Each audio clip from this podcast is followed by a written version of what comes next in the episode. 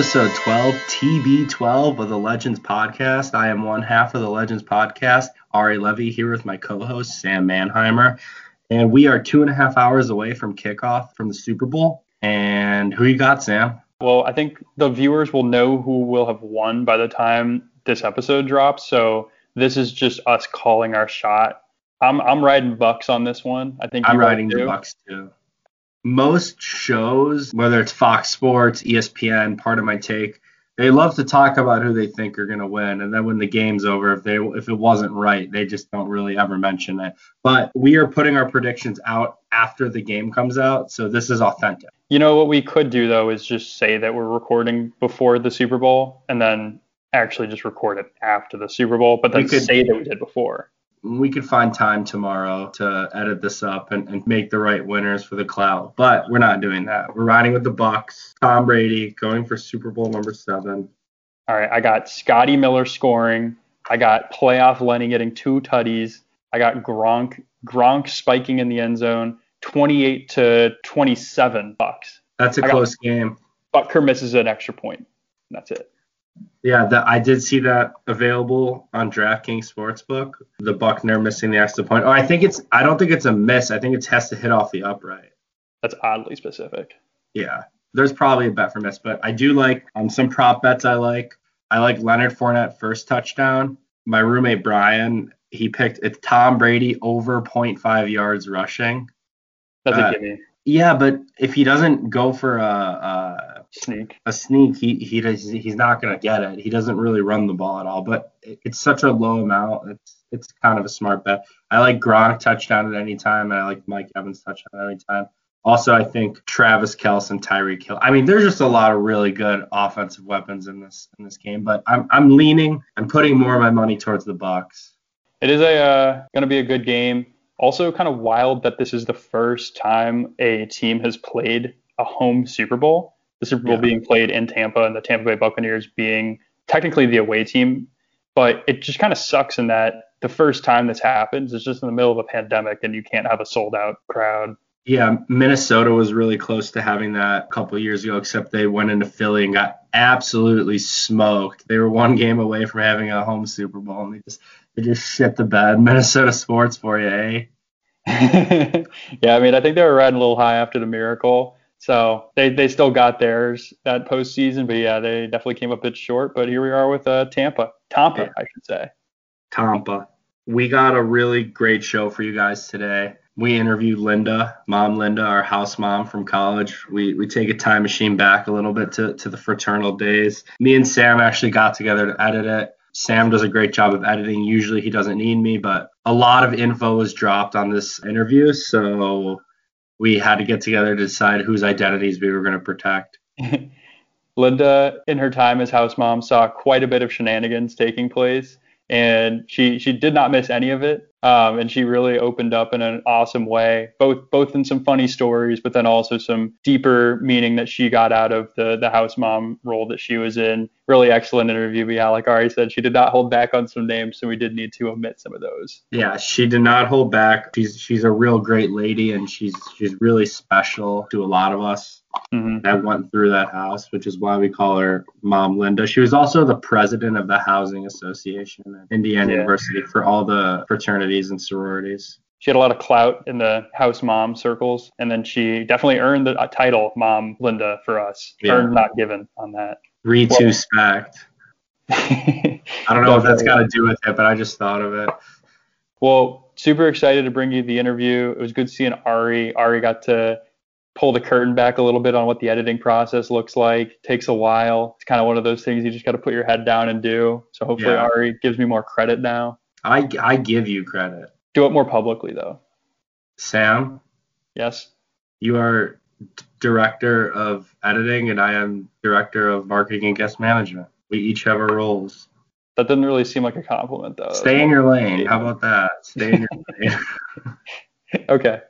All right. Well, we'll leave it at that. You do a great job of editing. I didn't even realize how many ums and like moments and pauses that you take out of the conversations, which is really smart. Thanks, Ari. That means a lot. You're good at what you do. My heart is all warm and fuzzy right now. Aw, love you, buddy. We got a. We want to plan some in-person interviews. I know with COVID, it's like a little challenging, and we were both away for a while. Sam was away in California. He left in December, and then the week he got back, I left and went to Arizona for a couple of weeks and Utah. But we're finally back together, and we definitely want to get the vibes going in person. Mm-hmm. We were gonna do our intro recording yesterday together, but it kind of took a while to edit it because we had to figure out who was getting implicated and who was not of our friends, who was name dropped by Linda. So it took a little bit of time to edit it. So we're doing this remotely, but we're hoping to get an in-person intro or interview in sometime soon. Yeah. One thing that the pandemic really forced upon all of us was the remote work environment, and the Legends podcast is no exception to that. We adapted and overcame it. We're like a special forces group. Yeah. But with podcasting. Yeah. We're like our helicopter went down, but like we're together and we're just like we're still going forth with the mission. We're busting down that house and getting Geronimo. There's the Army, the Navy, the Marines, Space Force, and Legends Podcast Force. Yeah. TLP to the moon. All right. Well, we're super stoked to bring you this interview with Linda. We've had it in the back pocket for a while. Really excited for you guys to finally get a chance to listen. And I think without any further ado, here it is. Mom, Linda Lamirand. All right. We now welcome on a very special guest, a very important woman in my life and the lives of many. Linda, our house mom. Mom Linda, it's good to see you. You know, as I said, you both look so grown up. What year did you graduate? 2017, so 3 years ago. Oh, it seems like, oh, my God, long time ago. Time really does fly in Bloomington, Indiana, unlike any other place I've ever been to. Well, you know, most of you guys go at a speed of 150 miles an hour constantly, so. That is true. And you saw that firsthand. Oh, I did. Up and down the hall, as my office was right there. I've seen about everything go by my office, and it always embarrassed guys when they walked out with their girl, what do you call it? It used to be called the walk of shame. I don't even know. Yeah. But it used to embarrass all the guys, and the girls would sort of turn their faces, and it's like, oh, well, whatever. I've seen this a million times. Guess what? Yeah. Yeah. You never judged. Nothing surprised me. I will tell you that. I do not think. How I started here, I moved back from New York. My original career was in radio, and I had moved to North Carolina, and then I moved to New York. And I came back and wasn't for sure I wanted to go back into radio, and I had a friend who was the house director, and I asked him if they knew if there were any jobs. And at the time, Zeta was open, and I interviewed for Zeta, the sorority house, and I got the job there. And then I went to Phi Mu. And then I left Phi Mu and went back into radio for a year, and that was just a disaster. They wanted me to do in 1 year what I'd done in 19 years, and it was kind of impossible. And then I got the job at the Beta House, and I was there 3 years. I think I was off another year. And interestingly enough, your house had hired a Linda because she was recommended by your accountant, and it was another Linda. And I guess the guys interviewed her, and she came in. They told her she needed to live in the house, and she came in and saw the apartment, or room 6, you know, the infamous room 6, the president's office, and she just started going off on them about that all had to be changed. Well, she was right, but that wasn't something that was going to happen. So they called, I think the accountant said, you know, what the hell is going on here? Did you interview Linda Lamirand? No. So they called me. She already had a contract and was getting ready to sign it. And then who interviewed me was Scott Berman and the first president, the founder. So that's how I ended up getting hired. I love my radio career. I was in it 21 years, and I feel so fortunate that I was able to pick up something else and love it as much. I didn't think I could love anything as much as I did that career, but I loved doing this job, especially with your house. I mean, it was the gem of my fraternal career. It truly was. And there was something about you Jewish boys that are just special. I've always said that.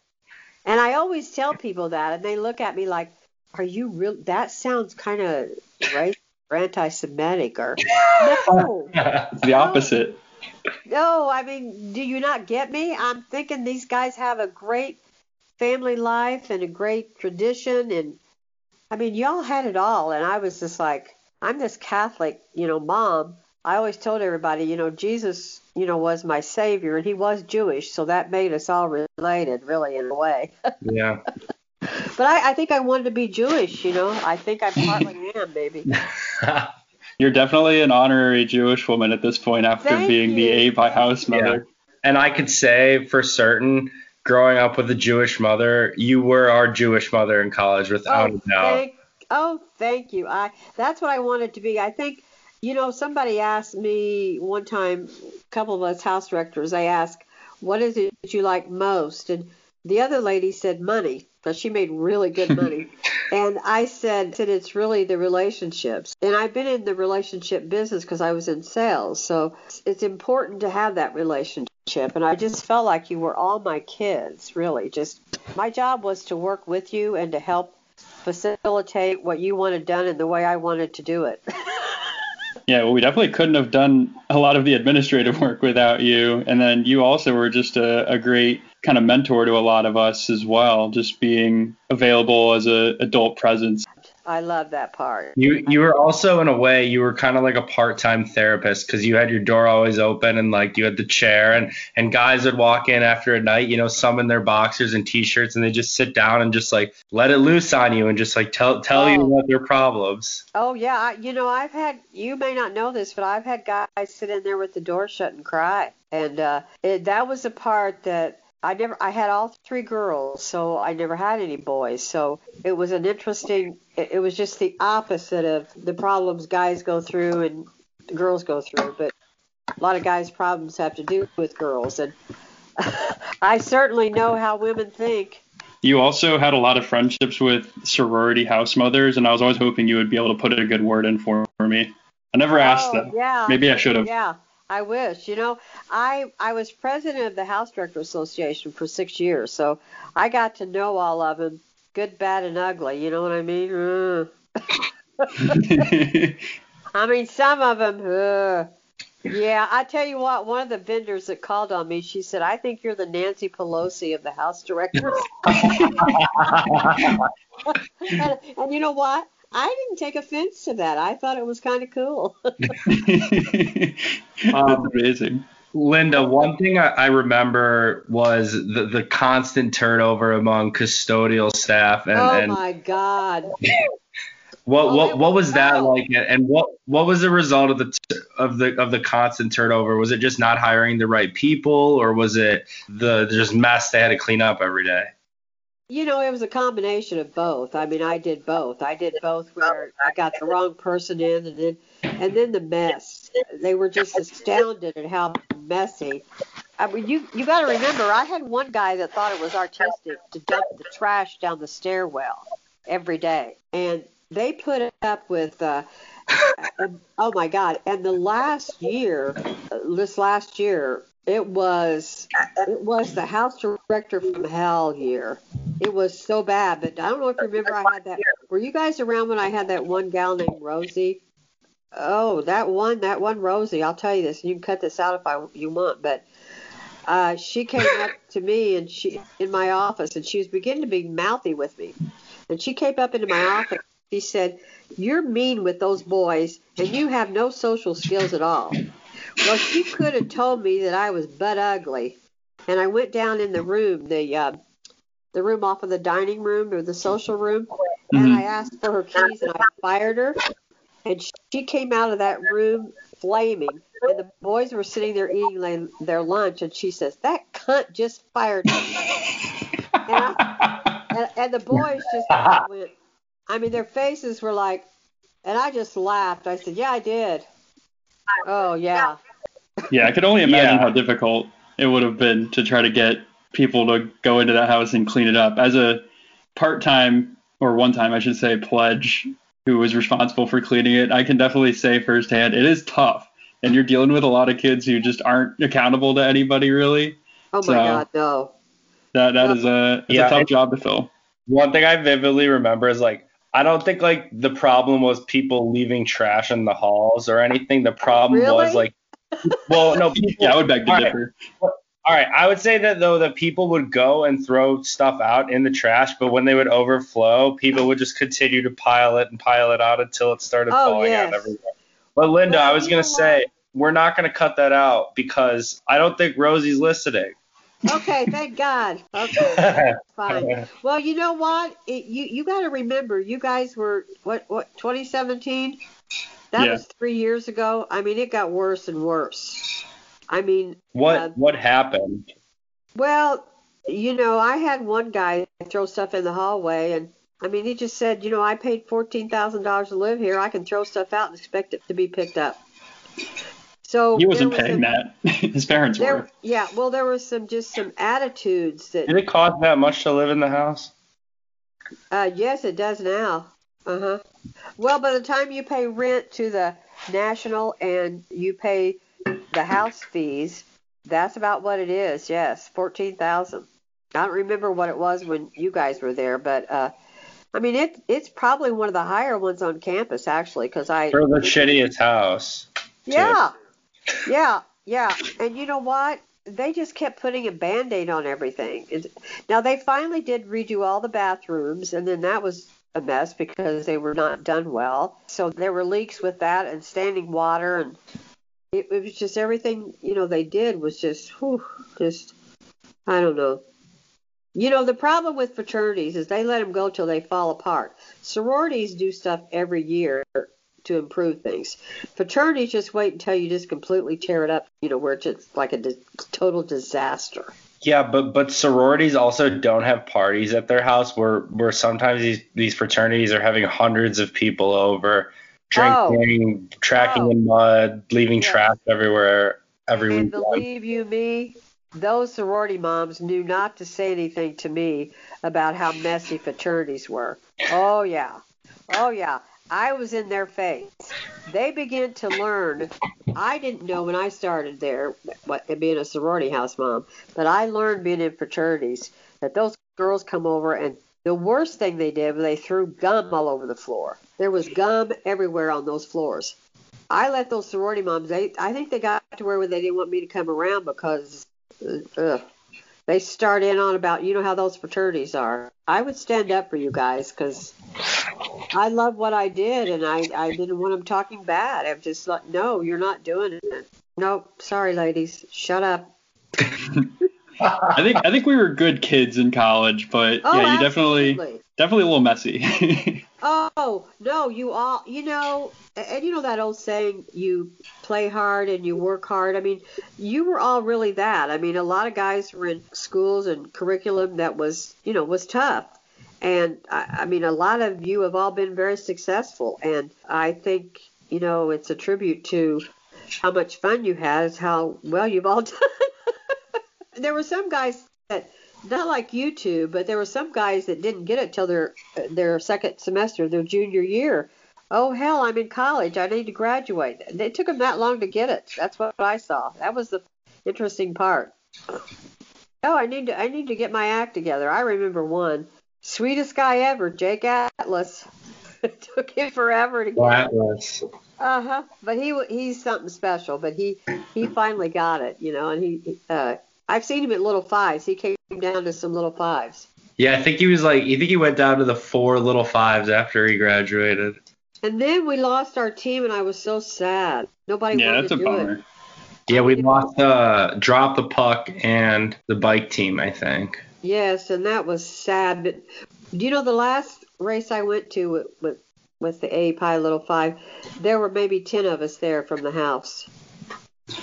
Yeah, that's where it went. Yeah, it was. Some of the houses definitely had more of a biking culture. And those were the houses that gave out bids to kids just to join the bike team. And we never did that. I think on the one hand, it was sad that we didn't have a bike team. On the other hand, hand up, I was never going to join that bike team no matter what.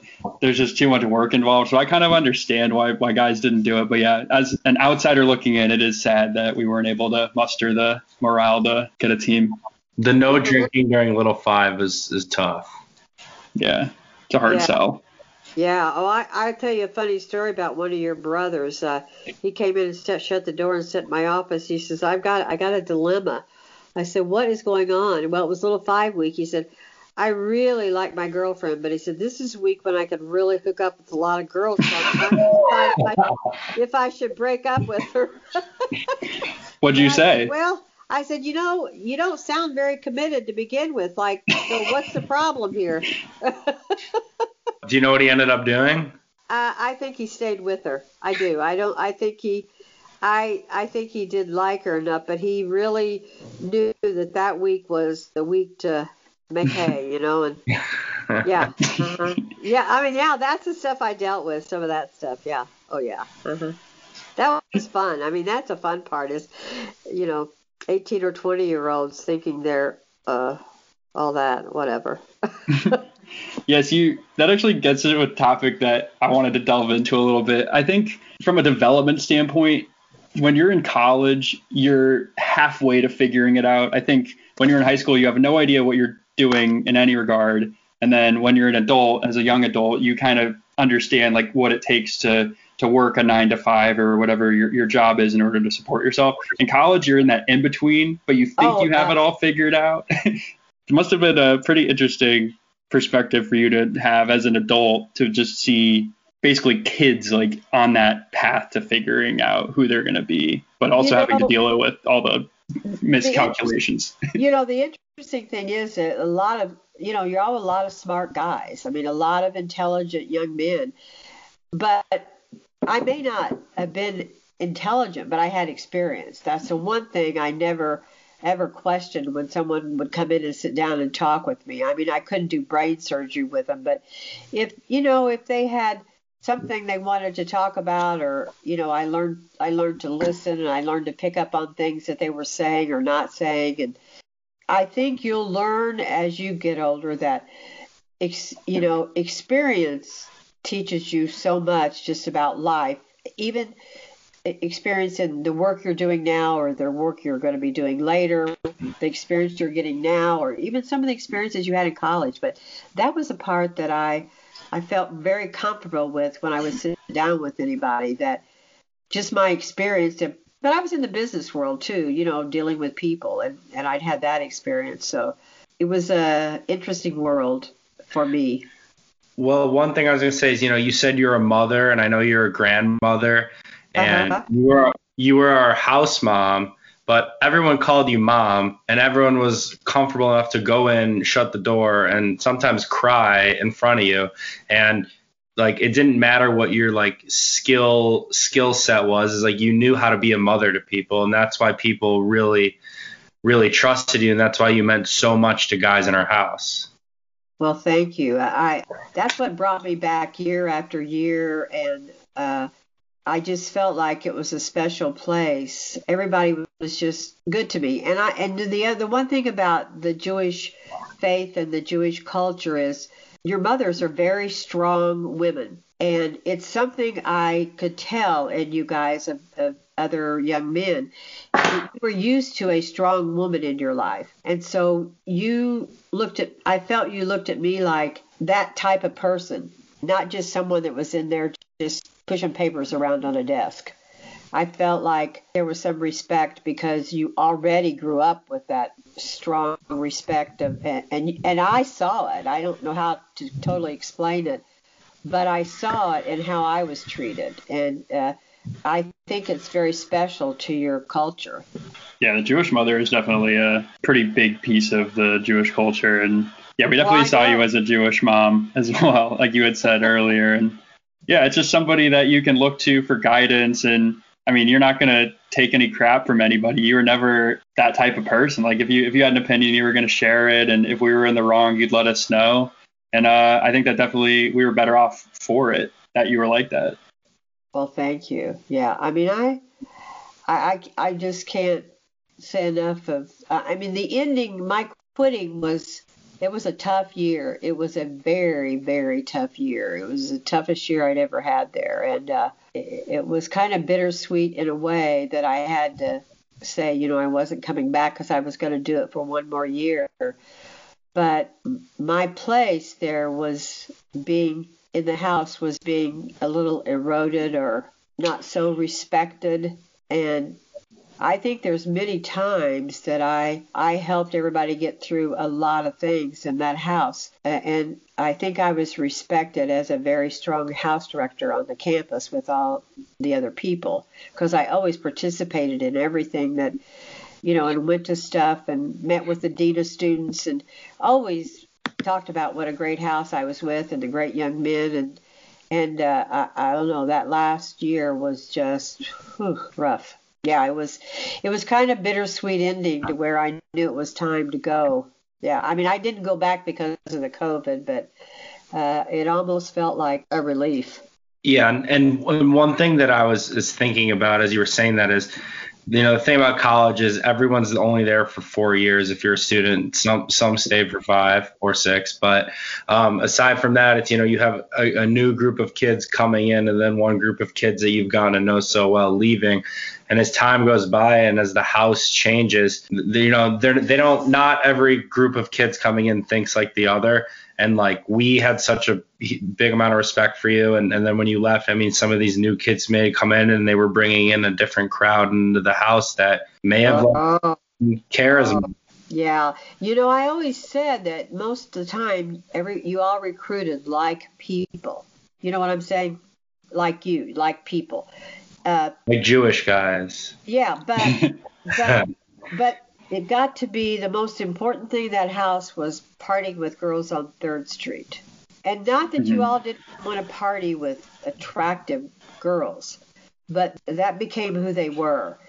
And I think they lost some of the brotherhood and some of the what it was the house was supposed to be about. And I just saw it. I hate to say that. I just saw it eroding. I mean, it was sad. It was sad.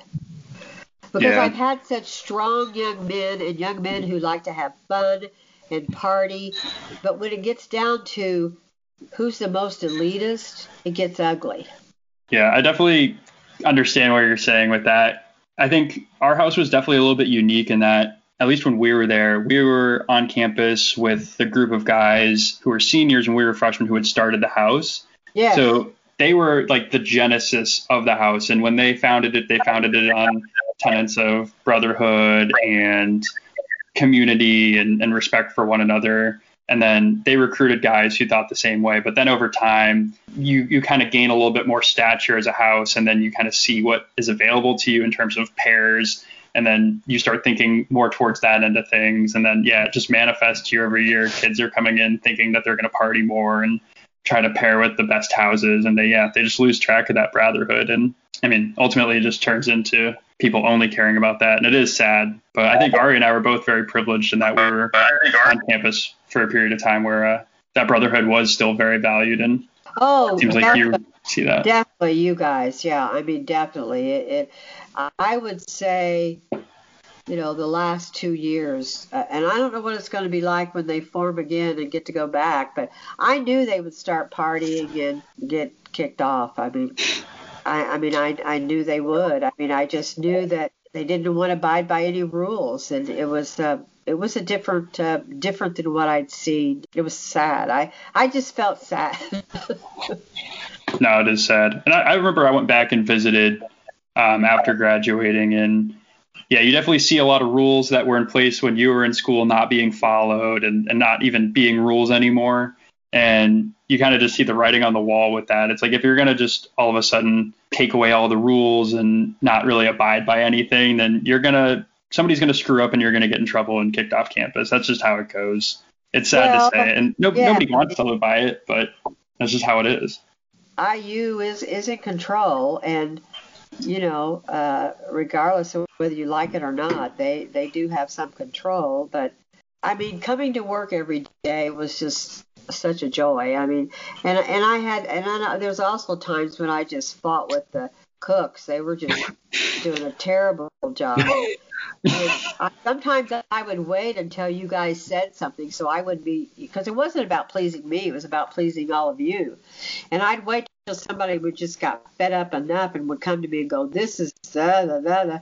And I'm going, thank God you finally noticed. Now I can get on someone's rear end. Because that was the other part of my job was the cook sometimes. That became a mess. I had to get some cooks out of there, some chefs that I like out of here, done, get them out. We don't want them here anymore. So, oh my God. Yeah. That was also, but I just felt like it was my responsibility. That was part of where I needed to take care of you guys, you know? Yeah. And one thing that you were talking about earlier was kind of how like the guys just wanted to party with good looking sororities on Third Street. And me and Sam both know, like, when we got there, like, we were a good house in terms of brotherhood, but we weren't, like, getting the best sororities. And by best, I mean, like, what some would consider the most attractive sororities, like, to come over. And that was something we, like, wanted to do and, like, work towards. And, like, by the end of it, we were kind of getting it, but we didn't have that while we were there. And we just, like, kind of had each other and a really good group of girlfriends at AEPi, at SDT. But it was just like, I guess that's kind of a difference that we had with some of the guys you dealt with later in your years. Oh, my God. Well, SDT was not allowed to even look at the house. I mean, they couldn't even come over there and breathe on it. And the AEPhi girls were barely allowed. I mean, if you weren't a Kappa, a Pi Phi, or an Alpha Phi, you just were not it. I mean, one of the house moms said to me, well, when I was in college, there was no system like that. And I went, you were here at IU, and she was a Kappa Delta. And I said, when I was here way before you, there was a system, and I knew it. And it never changed. I mean, it stayed the same. When the Tri-Delts got kicked off, they still hang around. They weren't supposed to be around.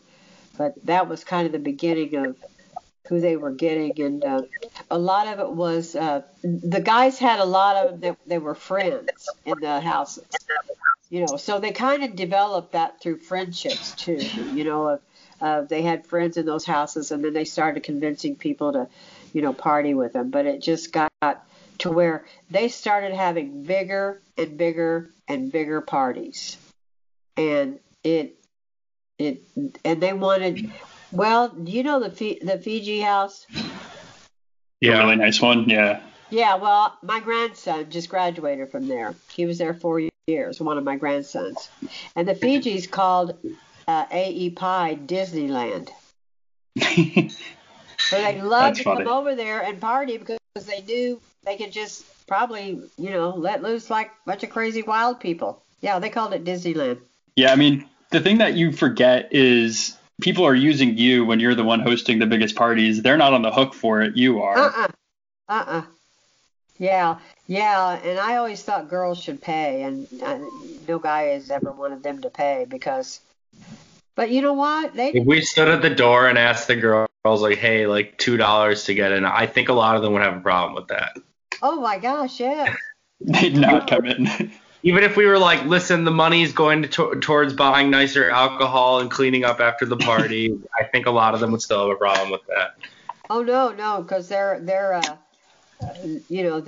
thought was, we come over here and we trash the place. And, you know, look, you were asking me about getting people to clean or some of the problems. Well, one of them, there was a dirty Tampax thrown up against the wall in one of the bathrooms. You know, how many people want to clean that mess? Yeah. Nobody. Yeah, and rubbers everywhere in the in the bathroom stalls and stuff. Yeah, used. I mean, yeah. I mean, who do you know that would want to do that kind of work? There's not enough money in the world. I can't believe I lived there for a year and a half. I know. Well, I'll tell you what. About a year is about anybody can do. By the time that first semester, they've about had it. I mean, I think it's fun to experience it, but too much is too much, you know. By the time you turn 21, everybody wants out of there. For sure.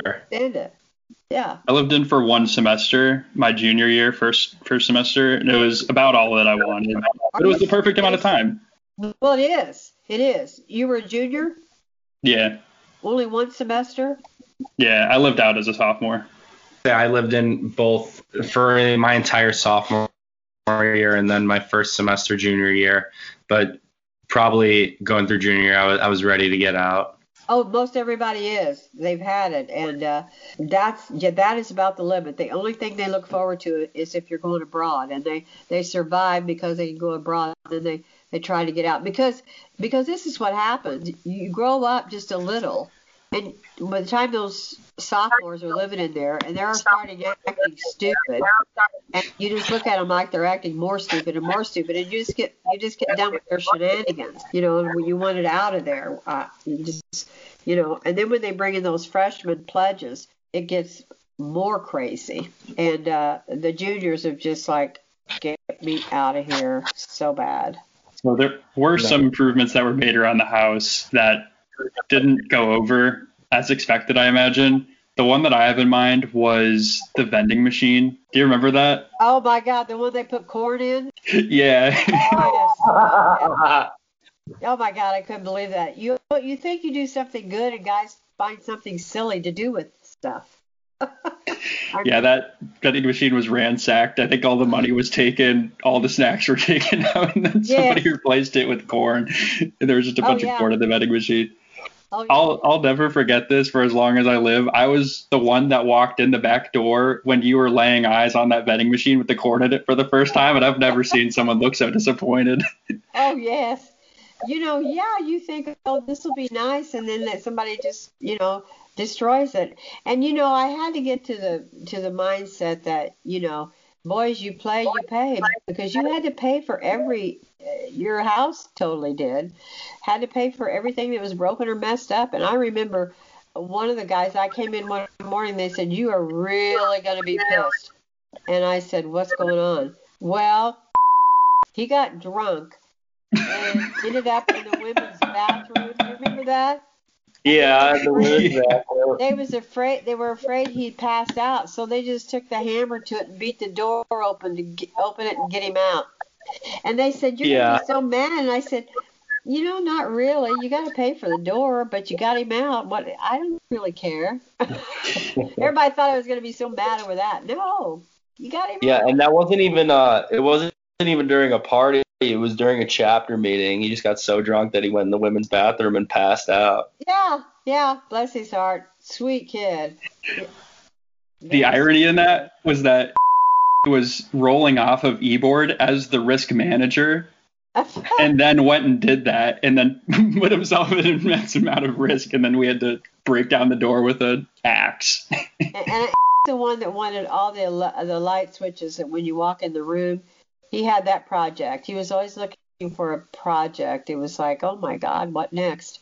And we had those lights, electric lights put in that when you walked in, the lights would go on. And they said, well, it's a way to save electricity. And I said, let me show you how to save electricity. See this button?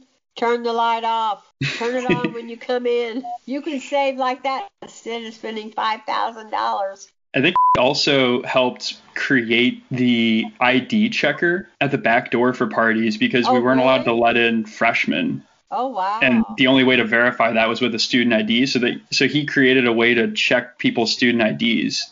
So he came up with a ton of stuff. But, yeah, he also he was a huge liability. Things, yeah. He loved creating things, yeah. Somebody's got to do it. Yeah. And then you'll every year when you get a new president, they'd think of all these things they needed to do. There was like president was going to be president that last year, and he didn't quite make it. He wanted to buy a bunch of squeegees to use in the dining room so they could squeegee all the water out the doors. So I said, no, we use mops. You're not using squeegees. Listen to me. I've been doing this for a long time. I said, you squeegee that at the doorway, and it's just going to be standing water at the doorway and tear up the doors.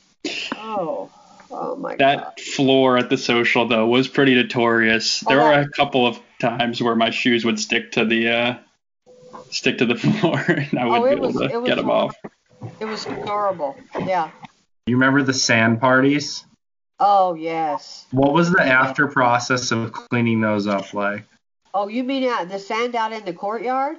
Yeah. Oh, yeah. Horrible. Oh, normally there was no cleaning up till that summer. It was all left. All the piss and vomit that was probably in the sand was left out there because we couldn't get the people to come back and do it.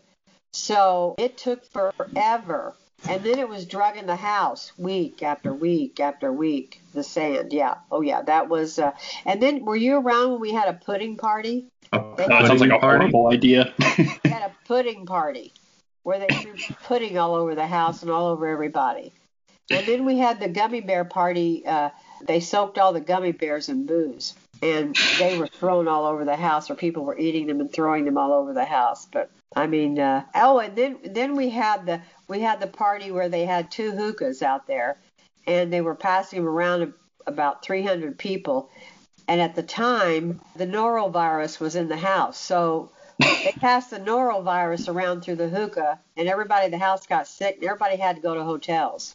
I'm okay sharing a hookah with maybe 3 or 4 people, but 300 people seems extremely excessive, and 2 hookahs for 300 people is also very ridiculous. Especially when you have I can just imagine them all just circling around waiting for their turn. Well, the boys first thought it was food poisoning, so we double-checked the food, and it wasn't that. And then it started going through the whole house. The boys had to leave the house and go to hotels because it was just spreading so fast.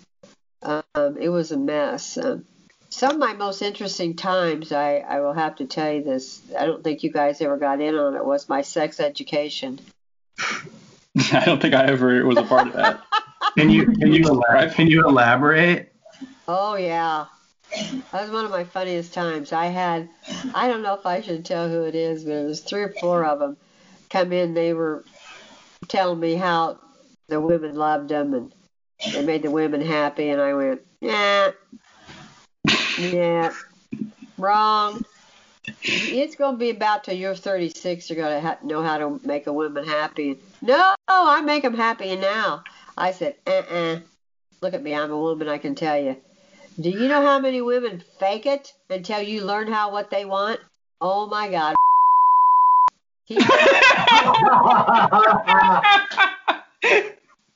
He argued with me that no one faked it with him, and I went, I tell you. I'll tell you right now. That was one of the funniest sessions I had with. I hope to this day that goes through his mind sometimes when he's having sex, wondering if she's faking it. But, I mean, nothing surprised me. I mean, you got to realize I worked in radio. And when you work in radio, you learn to say the F word like every other breath. Not when you're on air, though. No. But I was in sales, and inside our office. Not when I called on people, but we had the DJs who would come out and just unload out in the hallways if something mechanical wasn't working or something wasn't right in the booth where they were doing their DJ stuff, and or something in production went wrong, and it was just like F. And so. Nothing generally will surprise me or embarrass me. So it was like, that was the one thing about being with you guys is it just, guys would walk by standing there with their towels talking to me. And I'd tell other house moms that, and they just like, oh my God, well, it's nothing. It's just where I sit, I think that speaks volumes, though, to how much everyone trusted you. And, it's so much nicer having someone that you can air your emotions to and share other things with. Oh, yeah. Yeah. Yeah. And I, I shared, my life is pretty much was an open book. And I will have to say that when my daughter got sick that I lost, that was 6 years ago this week, this December the 11th. The guys who were pledges, I came into my office one day, and they had a big roll of paper, that you write on, and they'd all written on it a prayer and said they were thinking of me. And that's what got me through the entire time of dealing with my daughter passing. I knew I could come there, and my mind would be filled with so many things and so many fun things. And I survived because of that, because of this house, being able to come there. And there were 40 or 50 of the guys that came to my daughter's funeral. And that will always live with me in my heart. And it just, that's why the house meant so much to me. There were so many moments like that I gained from being around all of you young men. And as you get older, sometimes, you know, you don't get those moments. Sometimes those moments pass you when you're younger, and you don't expect between 60 and 70 some years old to have those moments. And they were to be cherished for the rest of my life. I mean, truly, truly cherished what everybody has meant to me, and the fun I had, and the moments, just the many moments. I feel so fortunate. And yeah, it's extremely touching. I remember those moments as well with you, when the times were good for you and when the times were bad. But, you know, we'll reiterate it again. You were a very, very special person to not just us, but a lot of the viewers who are in the house, and all the guys that pass through. You have a special place in our hearts for sure. You'll always be my second mother. Thank you. Thank you. That means more to me. You know, so much. It means so much. And I have 11 grandkids that I absolutely cherish. And I think that having gone through the experience of being around all of you young men, it made me more understand everything they did, you know, as I started growing up. Nothing surprised me, you know. I mean, they'd be going through things, smoking pot, and their moms would go, oh, my God. And I'm going, I've seen a lot of that. So, you know, I've seen about everything. You know, the boys would, you guys, some of you would come in, used to come in to take a hit. Uh-huh, yeah. Me and I never did a hit, but he wanted me to. But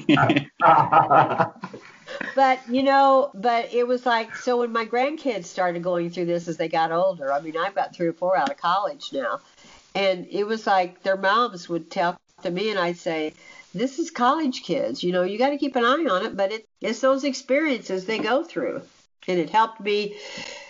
They didn't look at me like I was this complete old fogey, Nana. And so it really helped me.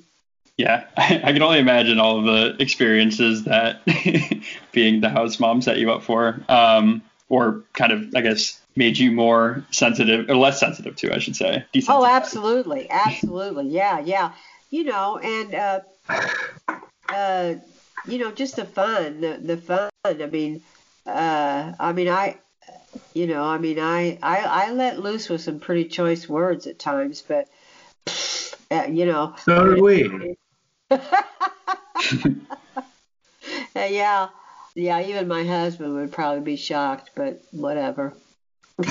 Linda, I remember I'm trying to find it now, but I have some photo of you somewhere that's like in it's a Snapchat that someone took of you in quotations, and you were like standing in the dining room and you're like, you should see these kids that live in now. I saw a kid walking around with a shirt the other day that said, I eat ass. Yes, did I say that? Yeah. Oh my god. Oh yeah. Well, I remember one time I don't know what mood he was in, but he walked through the dining room and said something really foul. And oh, my God, I turned on him like I said, you turn around and apologize to me right now. And it just kind of caught him off guard. Linda, I'm texting you right now a picture of the culprits from the vending machine job. I put it in our group chat. You could take a look at it when you have a second. I will. Oh, yeah, I see. Are you surprised? Oh, my God. He did it? Oh, my God. And who's the other one? I can't quite. That's. Oh, yes. Yeah, I remember him. His mom used to love to come there and have a good time, if I remember. Yeah. Oh, wow. I can't believe he did that. That little snake. He probably was the one that sold you on the idea. Oh my God, I didn't know he did that. That little. There was a few people involved, but like you said, he was always working on a project. What do you think his project was? How could I get all the money and all the candy? I know. Well, I thought, when are you going to study, honey? You know, you just got to sit down and talk about all these ideas and you know. Sometimes the ideas were like, really? You know, like, you gotta be nice, you know, like, oh, yeah. so many good times, so many good conversations. So watching guys grow up, actually, not completely. I mean, you got to be about 36 to be completely grown up, but watching some of them begin to grow up and realize what life was about or what schooling was about, and that was really interesting to see the changes, to see the changes. And they were really pretty obvious. People, they didn't always see that in themselves, but I'm there all the time and with everybody, I can see so many changes. Like I said, I'm looking at you two and you've just grown up. Like, yeah. What? Well, also, like, as a kid, and by kid I mean a college student, like, you could change so much within a year. Oh, yes. And you definitely had kind of a unique look at it too, like more than most people's parents even would, because you're just with us constantly. Yes. And you're not like a professor where you're just with a student for a year at a time. Like, you really see people for all 4 years, which pretty unique. And I see everything they do and who they interact with. And the one neat thing is there were not a lot of fighting or and I was so impressed when you would have one of those goodness and well or well and goodness things. Good and welfares. Good and well, yes. I was so impressed when you would have those that, and I would tell other house, I don't know if that's a fraternity secret, but I would tell sorority moms that, and they just had no idea that you young men did that. I mean, I taught them a lot of things that they didn't know fraternity men actually did. They just thought you just chased women and got drunk all the time, It was part of our ambassador. Yeah. You were our ambassador.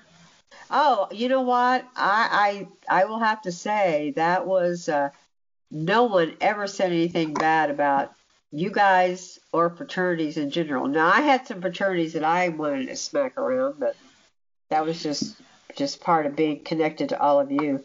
Yeah, I mean, I definitely don't think that many would disagree that we had one of the stronger brotherhoods on campus, and we always prided ourselves on that. And I can't really remember any fights between guys, which is kind of crazy to think about when you think about where guys were at that point in their lives. Like, you're at your most reckless, you're kind of like probably intoxicated more than you ever would be at any other point. I mean, we just still never fought. So yeah, I think that is kind of a... There definitely were very, very few physical altercations. There was like sometimes some like bantering and like whatever shit talking going back and forth very briefly. Yeah. But it was never like a huge thing that like blew up. Everyone was pretty good with each other.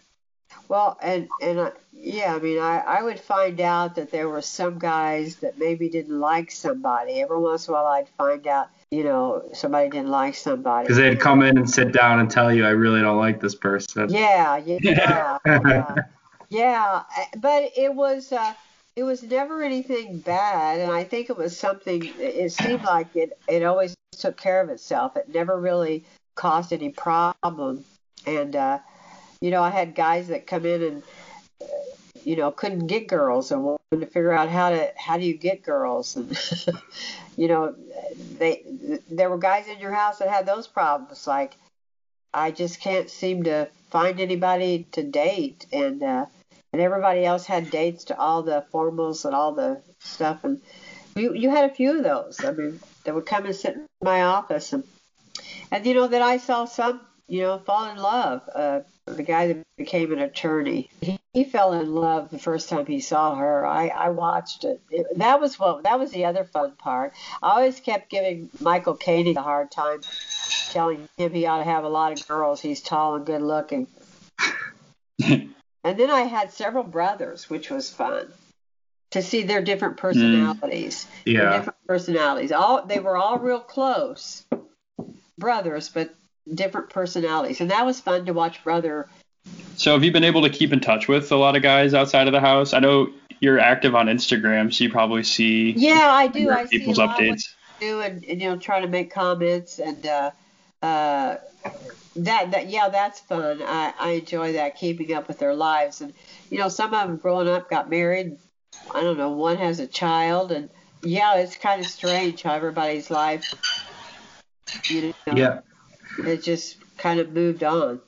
Yeah, Linda, I was going to say you are very active on Instagram, but not active enough to let the Legends podcast follow. You sit for maybe 2 weeks now. Really? Yeah. So what am I doing? Wow. It's not a big deal.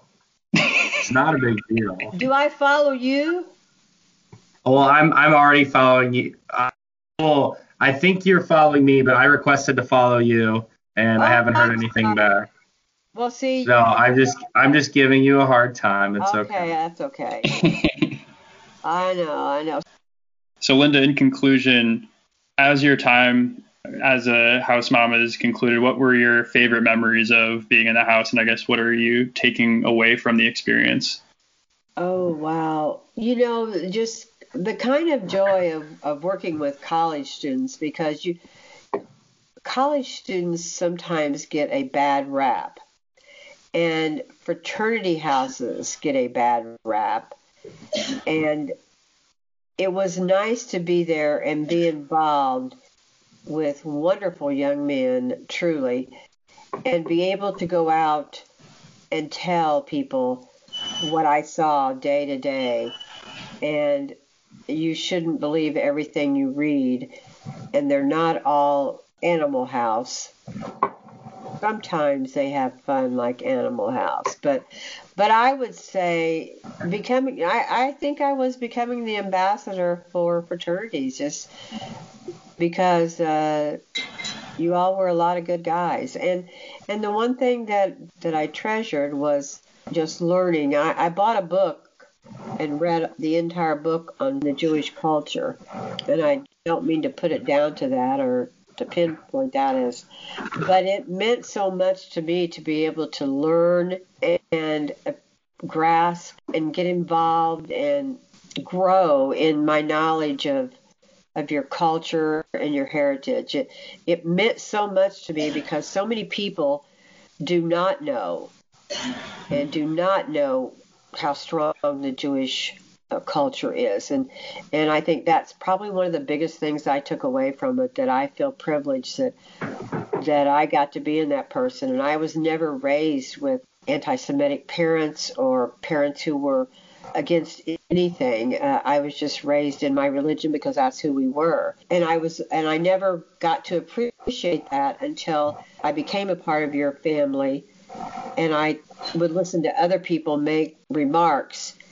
And I became so also thankful for my family for raising me that way, that when I knew I was interviewing with a Jewish house, it never even gave a second thought. It was something I truly cherish.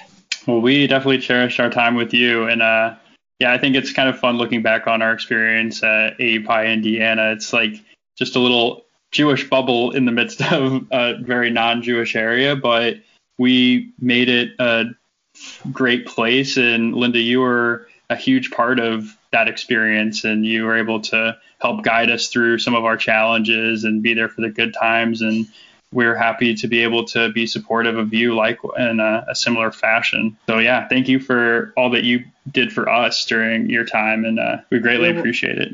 You're welcome, and you're all special, very special to me. So thank you. Thank you so much, Linda. We loved having you on. Well, bless you and take care of yourselves. Thank you, Linda. You too. Thank you. Take care. Bye-bye.